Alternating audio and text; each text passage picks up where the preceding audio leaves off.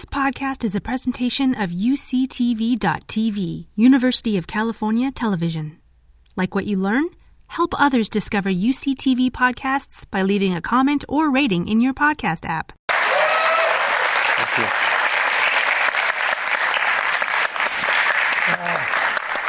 Oh, thank you so much. Thank you, everyone. Thank you so much for coming out. This is a huge turnout, and uh, really honored to have a special guest tonight with us at UC Santa Barbara, the director and writer of this film, uh, Walid Mouaness. Uh, this is a special honor for us here at the Carsey Wolf Center and co-sponsored by the Orfalea Center here because this is the uh, advanced premiere screening for the U.S. release of this film. Um, much delayed for from COVID and pandemic uh, delays, but we're so glad to have the film here tonight. Also, it was very special that the U.S. release actually happens at this moment because this is um, exactly the 40th anniversary since the invasion. You know, 1982 to 2022. Um, this film was actually shot in the school where Walid was a young boy student in 1982 is actually the classroom that is a almost a character in this film is his classroom, right? It was. So um, I know I had the honor to see this film um, just before the pandemic. At the, actually, my last uh, trip before the pandemic to, was to a film festival to see this film, and I have to say that seeing this film again now at this moment when it's finally being released in the United States and after we've been through being teachers in the classroom during a pandemic, during such a difficult couple of years, um, in the middle of another invasion and war happening right now in the world. And I tell you, seeing this film again now was, was even more powerful and really has affected me um, on a level uh, that exceeds even the first spectacular viewing. So, so thank you, Walid, for making this film, for what it captures in terms of the history of warfare, but more importantly, how it gives us a glimpse of of humanity and of the civilian population and of the universal experience of conflict from a position that's not the battlefront. We all know Hollywood has made its its, its stars and its Oscars and its millions depicting heroic soldiers in battle and, and um, romanticizing war. But this film, I think, by taking us away from the battlefield and putting us into the, the classroom, um, has given us a way to grapple with conflict on a, on a very different level. And I think your film is so unique in that allows us to feel the experience of war maybe even more powerfully than if we were plunged into a typical genre film on the front lines um, amongst the macho characters of soldiers um, battling it out. So I, I really felt it this time. I think the first time I saw it, I was more thinking along with the, the teacher, with um, and and seeing it through her eyes. But something about the past couple of years, I was absolutely one of the one of the children this time. I was just spellbound um, by the experience. So um, I wanted to uh, chat with you about a few of the uh, unique aspects of the film and also its its relevance and its context. You have so much personal experience that's poured into this film and that makes it so beautiful for all of us. Um, so, you know, uh, but but first, you know, how are you feeling about the film at this moment when you're about to release it in the US? Before, uh, first of all, I really want to say how honored I am to be presenting this film here. Thank you so much. Thank you to the Orfalea Center. And uh, it's really, thank you. And, and it really means a lot that this film is shown in this context and in the context of the conversation that is very important. Uh, the context of peace and the context of humanity. Uh, how do I feel about the film coming out? My God, I, at one point I almost gave up hope of this film coming out in theaters because of the pandemic. We had we we had a beautiful start at the Toronto Film Festival where, um, and then the pandemic hit, and then and then we thought that that was it, um, and. Uh, it means the world because when you make a film like this, like you don't make the film. I made the film really for the Lebanese people um, and to, for us to see ourselves in a film. By the same token, I made this film for the rest of the world to see us in the same way that uh, they see themselves. Because at the end of the day, what this film really centers about humanity, and it really shows how alike we are. This 1982 for me as a kid was what the equivalent of a September 11th in the United States is the equivalent of what kids experience nowadays in the pandemic, though it's a very different kind of experience. So this is a film about the desire to live and to find normalcy in the midst of the absolute abnormalcy, which we see in every war, in every country in the world. And for this film to play in the US now, to open and to reach this audience in what is my adopted home, I've been here for 20 something years now, uh, it means the world because I'm hoping that this message of humanity kind of comes across and reaches and creates conversations. Thank you. Spectacular. No, thank you. So let's focus a little bit on that question of the, you know, the, the role of, of the children and the unique perspective they have in this film. Because I think that uh, in many of the awards that you've won, the appeal to young audiences has been um, a surprise, has been, has been across the board an incredible um, trend in terms of in, in France, young audiences came out in droves to see the film, and it won the uh, Young Cinema Award at Cannes. Um, you know, you said that at the uh, the Cinema of War festival, again, it won the Youth um, right. Favorite Film of the Year award. So I'm I'm wondering, what is it? Why did you choose to set this story amongst children in order to give this different perspective on war? I, I, I really never gave it a thought. I just knew I had a story I wanted to tell, mm-hmm. right? And I, I just felt, and I didn't like having grown up in Lebanon, we don't talk a, little, a lot about war. This film creates an intergenerational discourse. This was something that was very important to me mm-hmm. because just a little a little point uh, about Lebanon. Uh, our history books in schools, ever since I was a kid, they stopped at the war began, and nobody knows what happens after that, because as we all know, history tends to be written by whoever claims to be the victorious. So um, so there wasn't a point of reference. And for me, like, my nieces and nephews do not know about this time. Me and I, my parents haven't talked about this time. I was 10. My parents and, and uh, my parents and my parents' generation is manifested in the adults in this film. Mm-hmm. And there was never this conversation between the three generations. What really happened? And this is even more pertinent today because of what's going on in Lebanon today, because we are exactly where we were, and we are really afraid of sliding into these, these uh, polemics that are very dangerous if someone is not aware of them. And this film is about creating awareness. I clearly aimed to present two sides, the two opposing sides in Lebanon, and those two opposing sides in Lebanon existed even within my family. And and there was a choice either we fight or we talk it out. I am by nature uh, a pacifist, and I think there has to be a way outside of violence to discuss wars and our differences. So, this is what really made the film. Uh, to your point, I didn't expect that this film would. Uh, would reach and speak to young audiences around the world the way it has. I mean, the the film is in schools in Italy. The film won the UNICEF Prize in, in Switzerland because it's about education. And at the end of the day, we all know that some of the first, the first thing to go in wars is education. And uh, somehow, the young people, and I don't take the credit for this fully because I take the credit because of the kids themselves in the film. They, they present themselves so honestly and I trusted me, they trusted me back. I, I, I, trusted them, they trusted me back infinitely. And what they gave is their own truth. And I think that's why the mm-hmm. film is speaking mm-hmm. to the young audiences the way it is. So, Had you worked a lot with child actors before? And no. I know, well, well, he did get Oscar shortlisted for an incredible short, short film, film, starring a, a boy defending his family, family's chickens from His family's wolf, chickens, yeah, which exactly. is absolutely fantastic. That's that's a that's a morality tale. It's a parable Right. for war, actually. Right. Well. That's true. Mhm.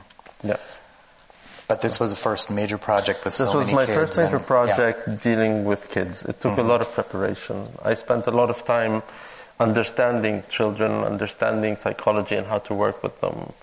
And I, I realized that the world, even I think all of us, if we go home and we have nieces and nephews who are very young, uh, and just observe them, and you realize that when you're observing these kids and they don't know that you're in the room, they behave in a way that their world is complete.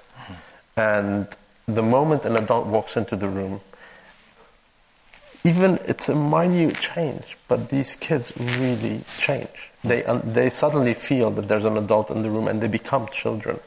But their world, in and of itself, for their peers, is complete. And for me, this was very important in this film because there's two worlds. I mean, clearly, I've I've opted to stay more in the in the kids' world because that's the world that drove the story for me. Uh, but the kids' world is completely separate from the adult world, and the way they interact was very important because the way inter- they interact is. Uh, is basically it's a coming of age tale. The kids have to grow up, and the moments they interact are the moments they're forced to grow up. Like what happens with Majid in the car, Yeah. when he actually asks his mother a very, very like strong question, which is the heart of the film, really. Why is it okay over there and not over here? So, mm-hmm. yeah. Yeah, I think for me, the most terrifying moment of the film when those two worlds collide, when everybody's playing soccer, Soccer. right, and suddenly The the roar of the tanks and the Yeah. troop carriers coming on the Yeah. other side of the fence, and the kids run toward Towards it. the tanks, right, hmm. as if it's part of the game or. Well, what was much not. interesting directorially, this was this was this was not my plan on the hmm. shoot. like basically, we had the tanks. You know, I mean, we had a whole like bunch of tanks and armies and whatnot, and they're going around this school, and it's like about. They have to go around like a major mountain to be able to come back and go back down. And then we finish shooting and everything, and then we uh, in, as, as we're doing the scene, and there's Frozen in the soccer field, Wissam's like, Walid, can I speak with you? I'm like, sure, what, what is it? He's like, we wouldn't do that. We wouldn't just stand. I'm like, what would you do? He's like, if, if we saw tanks passing by the school, we're going to run to the fence. We're not going to stay put. And I looked at, and I looked at my producer, and I'm like, okay, uh, Abla, I think, I think I want that. She's like, what do you mean? I'm like, we're going to reshoot the scene and we're going to do exactly what Wissam said they would do. Because at the end of the day, I had to take cue from their truth, not from my truth. And I hmm. kept reminding myself of that Yeah. as I was directing these kids. And to the point that sometimes I really, most of the time, I never really gave them direction standing up. I would actually sit on the floor because I needed them to look down towards me so that they don't feel I'm an authority. Because I felt if they felt I was an authority, they would not be able to be themselves. Well, very effective. Um, so, one other aspect of the film that I think is really powerful and why it's so important to see it in the theater is the, the sound design. Right. Right? And, um, you know, it's not just because the screen is bigger, but as we all experienced, right, there's another film that's happening alongside the school storyline, and that's the, the sound The of sonic a sound. sound of war, which is war is depicted almost entirely through sound, except for those brief moments of tank, tanks storming through the soccer field. But um, and so there's there's the soundtrack of, of the rumbling of war, which we feel more than Right. we we hear, Correct.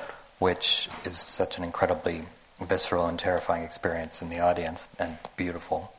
Um, but also, I, I picked up this time that there's no musical soundtrack at all. So there's one moment It's very little. where the piano comes in, and so we think, okay, so here comes the musical cue to start feeling romantic about Joanna, and you know it's going to be Joanna's theme. No, it's actually a rehearsal group practicing piano up in the high school. The and So you're making a little joke about maybe directors that use overuse melancholic music. And the, there's no Feiruz, there's no heroic, melancholic Lebanese Civil War music at all, not even a glimpse in the entire film.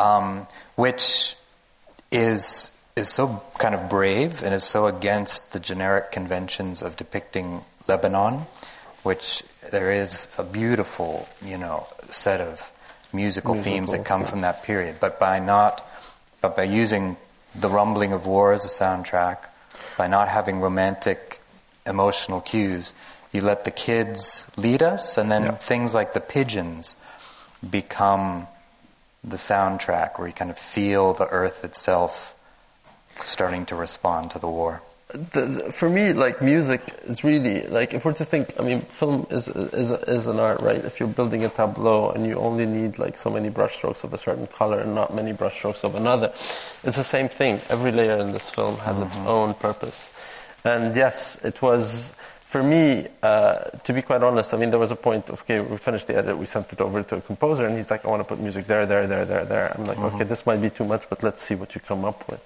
And what's interesting for me is it's really important that music is a part of the story and not necessarily an emotional driver of the story. And I just felt that what the actors did in this film was so beautiful that I, I, I, actually felt if I put music, I would actually be robbing them of mm-hmm. their truth. Like and try, and I I wanted to test the audience. I know sometimes it's a bit difficult, but but yeah, I wanted the audience to actually be inside of these characters and with these characters without me trying to mediate it.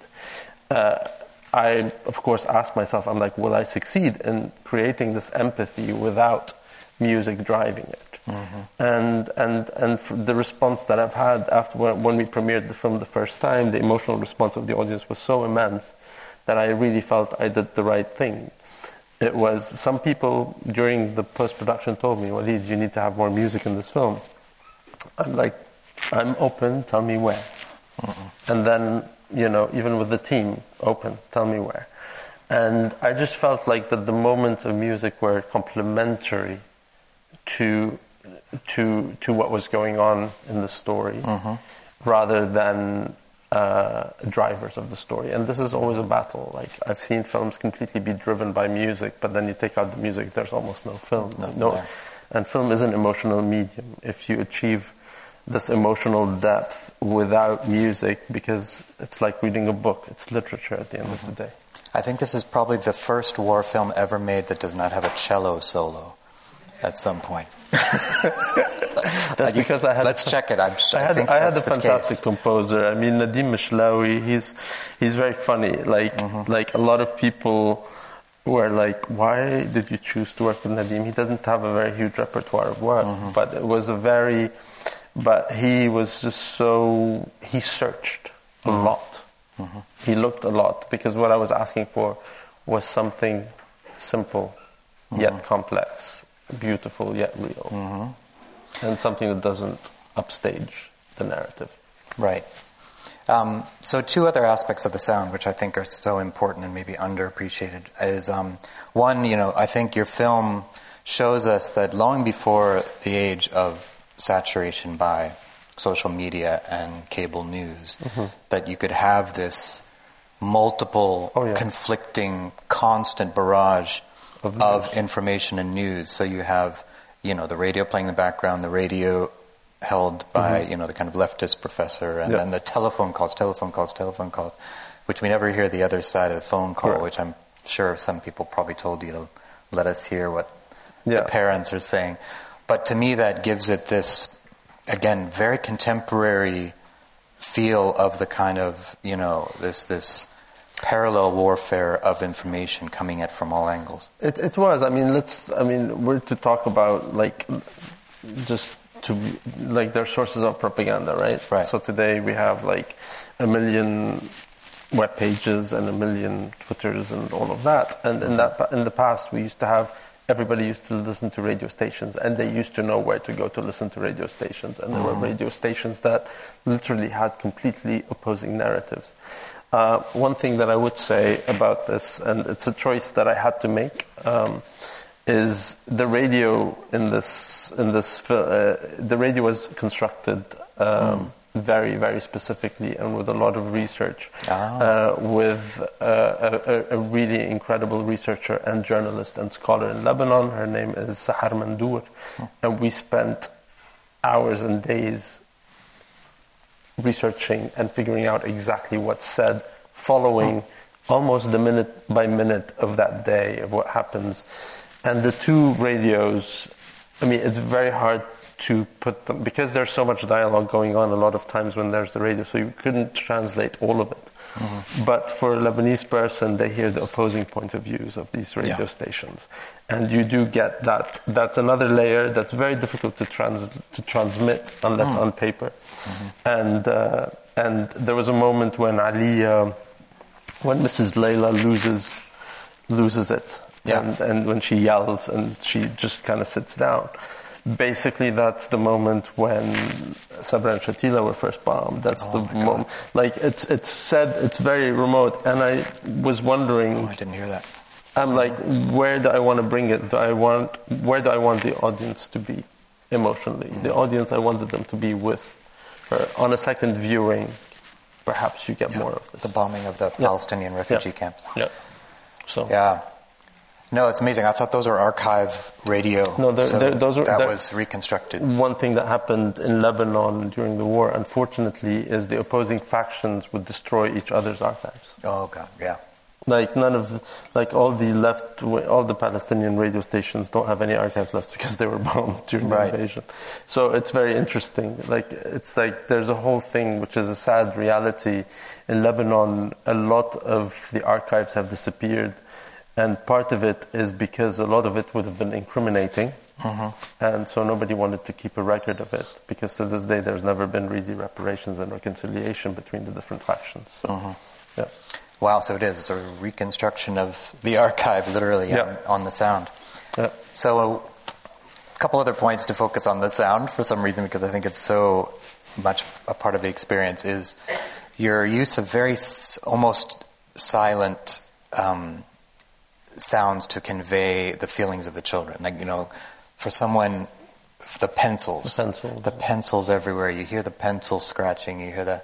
It's like a code language, and of course, um, Sam is is drawing by scratching with the colored pencils in the sky, drawing the sky, drawing the transformers, robots, and and then of course the, what I love so much is the the pigeons and their cooing. cooing. So the scratching and the cooing kind of fills up, and I'm so glad you didn't have music to drown that out. Um, but I think that's you know it's kind of a, an amazing window into you know the subconscious or the anxiety or register. Well, it's, it's, it's also sort of like those sounds are actually sounds that really we don't realize it, but do take us back. Mm-hmm. It, they take all of us back. We've all had crushes. We've all felt the ma- the the, the school exam day and the Yep. silence of that day and the tension of that day. Mm-hmm. This is something that we've all experienced and we've lived and we've.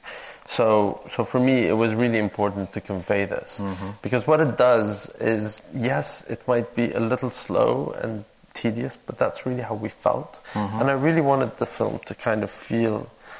I wanted it to take us back to that feeling that maybe at one point in our childhood we didn't like the, the, the feeling of a ma- of an exam day at a school when when the school is a little less populated, when the school doesn't have as much activity, when it's like every sound becomes a little more punctuated. Like uh-huh. even when they even that the fact that there's a swim swimming team playing, uh-huh. like it's like far away, but like you hear it more because there's not a lot of noise. There's not a lot of other noise. Yeah. It's the tension of the silence, really.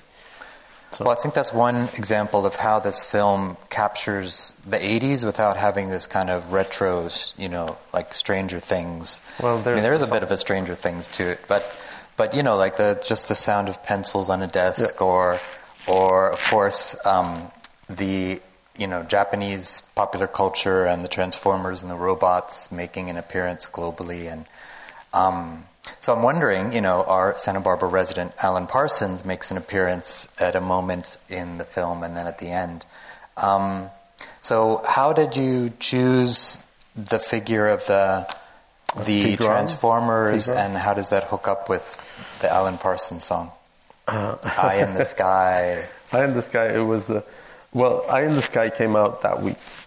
So Oh, so it literally was literally yeah. June 1982. Yes, exactly. So it, Eye in the Sky is 100% period accurate for that. Mm-hmm. And I remember hearing it for the first time when it dropped in the UK on the BBC uh, top charts as a kid. Because Yeah. that's what we used to hear all of this on the shortwave. So it was, and what's really interesting about Lebanon, and this is something, is is the pop culture. Uh, th- there's of course the nod to Blue Lagoon and, and and this love and all of that, and this is sort of the pop culture thing. Even at the time when there wasn't an internet, if a song dropped anywhere in the U.S. and the UK, it was in Lebanon within five minutes. It was crazy. Something was unbelievable about the resilience and the, the determination to stay remain connected to the world in that country. Uh, Tigran. Tigran's, when we were kids, every Wednesday night we used to watch this anime TV show called um, Grandizer. Uh, and Grandizer for us was a hero. We waited for him every week. We watched him. And I used to be one of these kids that drew a lot. I was never really good at drawing, so I was literally Wissam because he wasn't very good. so, so, but, he, but, uh, and I did get into a lot of trouble, similarly. so, uh, so yeah, so for some, like, it just, that's part of, that comes really from my obsession with Grandizer when I was a kid. And, uh, and the fact that I wanted to create my own. So, and, uh, and with regards to how I integrated it into the story, it's like as kids at, at 11, I mean, nothing will stop you from imagining.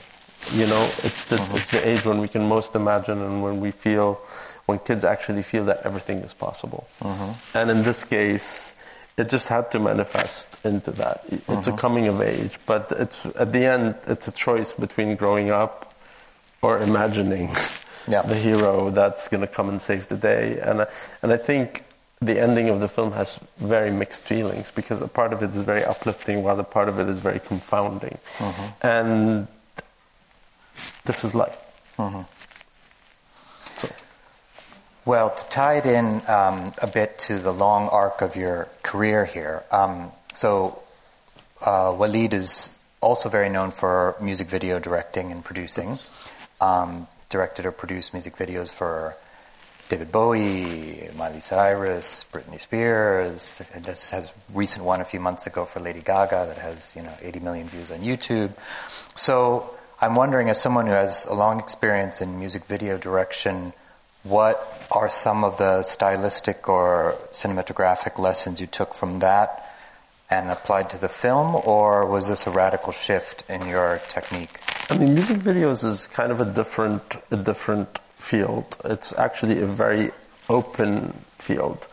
Uh, primarily, my work in music videos is producing and creative producing. I work with incredible minds. I would say that I've done, I don't know, over a hundred, even more maybe. Uh, but I am sort of the result of a lot of this. Uh, and the work here that you see is a result of a lot of this. And uh, particularly, like, like, I would say the last part of the film is the music video part of me, really, because it's sort of like music videos are sort of um, an, a blank canvas where you're not restricted and directors can take complete license. In films, we don't have the freedom to take as much license because we're bound to a narrative.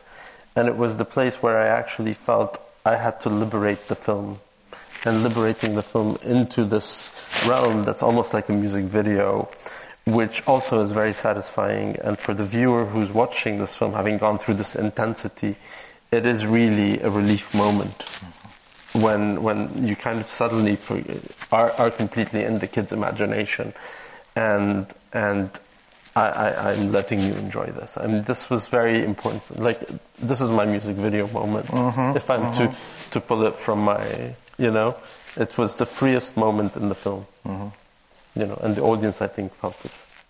So. Absolutely. So, are there any particular uh, reactions in Q and A sessions um, that you found really helpful and that have been really unusual in your experience? Now that you've done a few Oh, of God. these talks. That's a tough question. Well, just Not you know, as- thinking of. I know you. You're so good at these Q and A sessions. Are there? Is there something memorable or moving at one of these sessions, or? Well, I mean, Yeah, oh my God, that, that's there's so many. I mean, I've been very, I've been very fortunate to have had Q and A's with very different uh, generations and different people, and, mm-hmm. and uh, I would say they've ranged everything from the very political, where I'm being mm-hmm. expected to to come up with a solution for the Middle East crisis. Mm-hmm. So I'm like, um, you know, uh, to to really a completely humanist standpoint, to my favorite Q&A was in Qatar at a festival called Generations, which mm-hmm. is Ajyal. And they decided to program the film for 8 to 12 year olds. Hmm. And I'm like, what? 8 to 12 year olds? and, and the programmer, she came to me, she's like, Walid, like, trust me. They know how to read films better than you and I can. And so, so and they invited both me and Wissam. Oh, wow. Yes. And, and so of course, all the girls had crushes on Wissam, and it was it was it was hilarious because the questions the the kids the questions that we were asked and the conversation was about made me realize that these kids saw themselves in this film, and and I was surprised because I didn't know what to expect.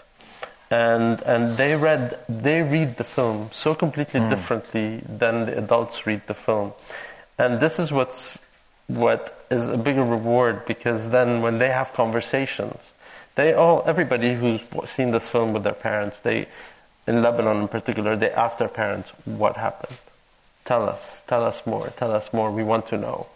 And the other, so that, that was like a very, like there was, there were there were I mean I would be walking in the festival in Ajyal and there was this girl who walked up to me and told me a, a secret. She said, Can I tell you a secret? I'm like, sure. she was telling me about a crush she had, and she was like nine. I'm like, okay, this is, you know, because she felt like she she was able to trust. Yeah.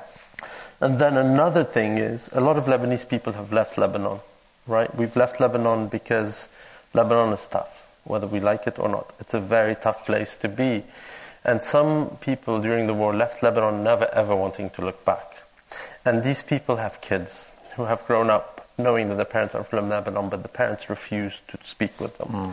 An example was in Toronto at the film festival. I had two twin siblings, two twin sisters. They came down and spoke to me after the film, and they brought me to tears, honestly, because they, they first of all, they were completely emotional and they were thankful, and they said, We've been trying to get our parents to tell us about Lebanon. They don't even want us to see this film.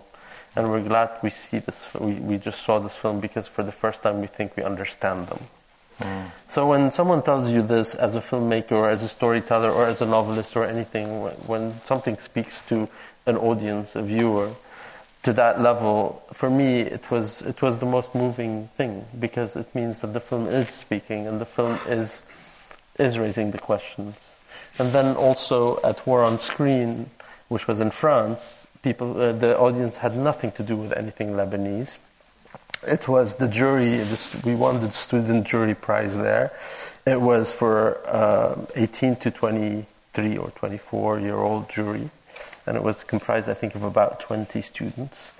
Uh, and they awarded the film in their in their in their talk. They were like, they went home and they all got on Google to see what happened in 1982. Because the most important thing about moving forward is to talk about the past and what happened and talk about it wisely with a perspective so you're able to move forward. So mm-hmm. that's fantastic. So to cycle back around to Lebanon today, um, didn't want to start with that because I didn't want to launch into you know a dual lecture on Lebanon. But um, you know today is a really important moment in Lebanon um, after uh, three or four years of intense struggle. You know, in 2018-19, there was a revolutionary movement led by young people against the sectarian system, system that is kind of depicted, you know, literally separating the children to one side or the other at the end of the film, the sectarian system asserting itself, um, and of, and of course that those uprisings um, successful in creating a new discourse and a new process, but in the end could not dislodge the uh, government. Um, there was of course the terrible blast in mm-hmm. the port Is that 2019 now? 20. 20. the Um, middle which of COVID. destroyed a lot of. Uh, speaking of the windows being closed, right? The most immediate effect was all the windows across all of Beirut blew out and killed so many people. Um, and then Monday, just uh, a few days from now, there's elections in Mm-hmm. Lebanon, in which again we have uh, young people and, and folks trying to create an alternative to sectarian order running again in a time in which we Lebanon has more refugees per capita than any Than any country, country in the world. still, um, Syrian, Palestinian. Um, so this film captures a moment 40 years ago, which is also very much the moment Today. today. Um, how are Lebanese audiences responding to this film in this context? Unfortunately, Lebanese audiences have not experienced this film the way we've experienced it today, Mm-hmm. to this day. Uh, the film came out in COVID, and uh, our distributor put it out in, during COVID, and nobody, of course, went to see the film. Mm-hmm. And uh, and those who have seen it, Mm-hmm. few have seen it, uh, I mean, it kind of breaks their hearts because it made a whole generation realize that we're exactly where we were 20, 40 years ago, unfortunately. And, and there was an event that was very sad, that was very heartbreaking, that happened only like a few months ago. I wake up to my to my phone blowing up with like it's 1982 all over again. Mm-hmm. Apparently, there was a skirmish between two parties in Lebanon mm-hmm. around a school in the middle of a school day where there was like fire, like they were firing on each other in the neighborhood, and mm-hmm. and bullets were flying into a school, and then the kids had to had to hide, and like like, and this is like now my generation and their kids, and it was just like heartbreaking. It just makes you realize that we haven't learned. You know, the question is, are we allowed to learn from our past? Maybe the reason our history has not been written is because we are really not allowed to learn. Mm-hmm. So it's like there's a psycholo- there's psychological rejection of learning from our past, or it's an imposed miseducation. Mm-hmm. So I mean that's sort of it's it's really where Lebanon is today is heartbreaking. By the same token, there's a generation in Lebanon right now that's really really trying to make a difference, mm-hmm. and and that generation is unfortunately described by my generation as these people who do not know what they're doing. Mm-hmm. You know, which is of course. But at the end of the day, the young people have hope and they have the capacity to build. And it seems, it seems the old, the, the governing generation only has the capacity to destroy and continue the. Anyway, so that's that's a heartbreaking subject. Right. But we're hopeful. But the the mobilization never Is- seems to stop. And exactly. It's, and it's this is the new generation, beautiful and we really hope that they they start making a difference, and they're really trying to do it peacefully. Mm-hmm. And and there's a lot of forces in Lebanon that are trying to reimpose a war somehow, or fac- of, of, uh, uh, a fracturing of, of of the of what I would say a truce. Uh, the young generation is really not having it, and they realize, like, no, we are not going back to what our parents went through. But the thing is, we need to allow them to do that. Right. Yeah. The claim for a civil state, which means not a sectarian state, but civil, meaning civilian, not military or militia based state. Yeah. So, thank you so much. So, now we'll have some questions from the audience. And Emily, if you can uh, select some questions, please raise your hand.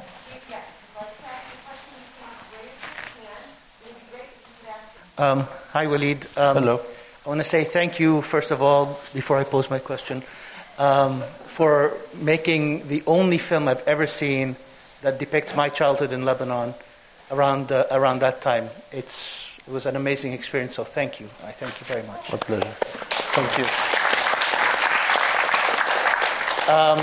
Actually, um, when you mentioned uh, your, um, your sojourn in, in Qatar, uh, I'm curious to know um, because um, I'm one of those Lebanese American parents who has kids who I've tried to talk to them about my experiences in the war back then, but um, I can't somehow uh, bring it down to their language, right? Because my instinct as an academic is to explain all the nuances, which, as you know, would make anyone go crazy. Yep. Uh, never mind kids.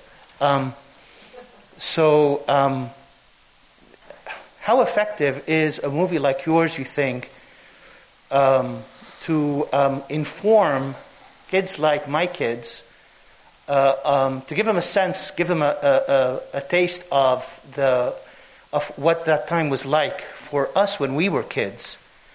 Right? Uh, so, what I'm asking, I guess, is the movie obviously resonated strongly with me because I lived that. But someone who hasn't lived through that psychology of war, in your experience, um, would they um, would they would they experience it? Would, would they experience anything like like what I experienced? This is a very interesting question. I, I don't know that anybody can experience anything exactly the same the same way as, as, as we've experienced it who have lived through it. But what's fascinating for me is um, during COVID, the film played at a festival in Italy. Uh, and the festival is for kids. And, and when it played for that festival in kids, part the, after the festival ended, two organizations in Italy came and they licensed the film specifically for schools. And uh, there was 8 to 14. So, and I was having, during COVID, Zoom calls with these kids who are watching the film in their homes, like from age 8 to 14. And it was fascinating because they related to the film, they understood the film, they understood the emotions of the film, they understood who we were. Maybe they didn't necessarily feel the war that we felt, but they understood it. It did something to them and it spoke to them. And for me, it was it was such an it was very it was quite unexpected and amazing. I mean, the film is still in schools in Italy right now, and it's being licensed for schools in Germany. And it already when it was in Switzerland. Uh, it was also at a festival for kids, and it was awarded the UNICEF award because the film addresses the rights of children in a way. So somehow it's speaking to, to kids who have not gone through this. And I saw something fascinating that was sent to me by one of these pro- programs where it's like the questions and the discussions for different classes mm. that the teachers are sending to the students and that the students have to respond to about how they saw different situations. And the questions that are going to the younger students are actually simpler because the, the, the young narrative in the film is very simple. It's very clear, it's very simple, and they get it. And what's interesting is that the kids see maybe a deeper nuance in that because they project their own emotions towards each other when they watch the film. So, does that make sense? So, somehow, the film is doing that. Had I known that it was going to transcend to that level, honestly, no. This this is a gift for me, and I think this film has become sort of a gift in terms of in terms of this kind of education. So, so I feel very blessed with that. Yeah. So. Um, fantastic film, amazing, uh, very touching. Uh, there's a scene towards the end uh, where there's music blurting out of a car radio mm-hmm. Uh, Yana, the chaos. Yana, Yana. Yeah, and then she, you know, she finds it. And what, what's is there symbolism there?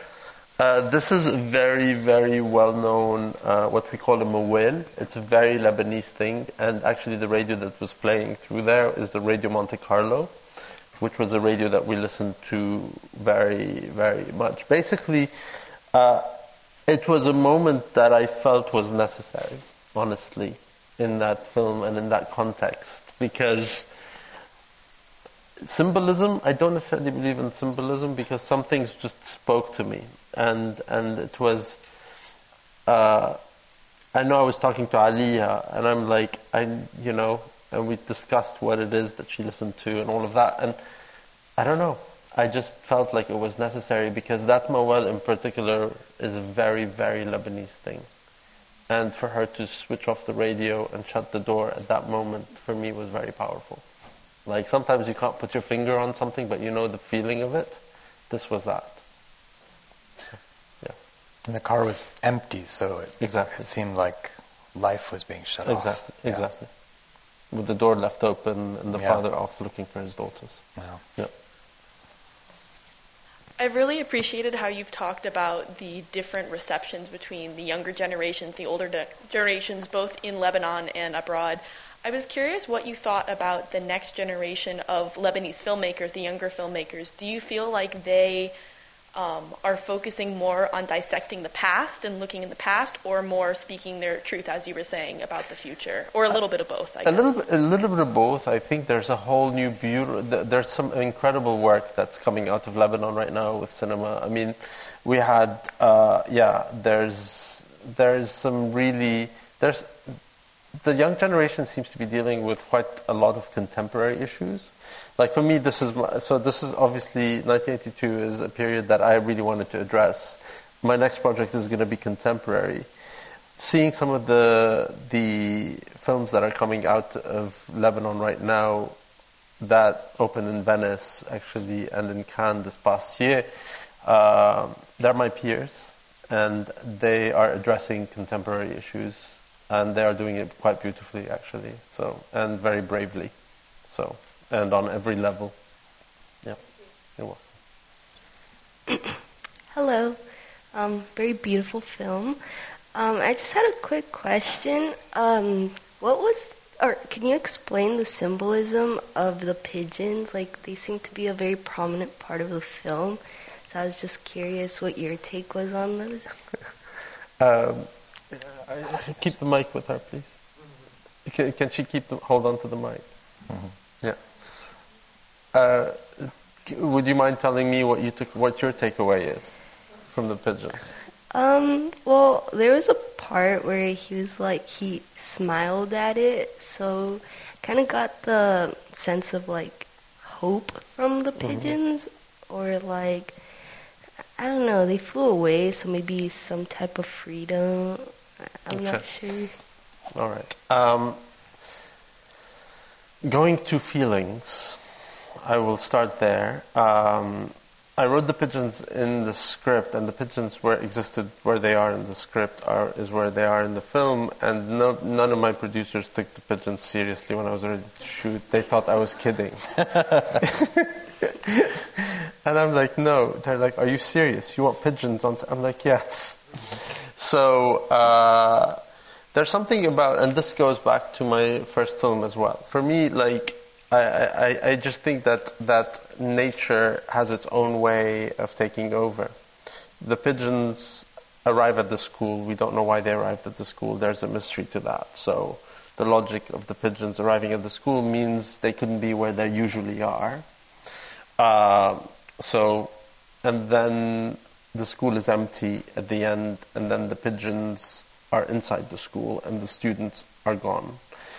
The students, the pigeons' lives and their sky has also been taken over by aircraft. The first thing you see, one of the first shots you see in the film, is you see the the pigeons flying through the sky in almost in formation. It's kind of echoes a little bit the Pink Floyd, uh, the wall thing.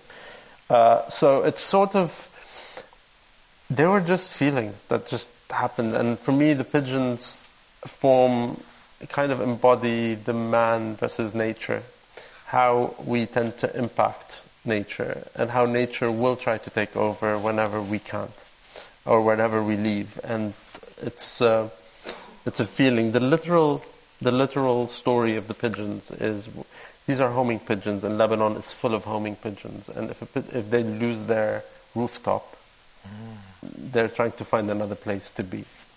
So they are a metaphor not only, f- they're basically a metaphor for displacement. So. All right, thank you. Yep.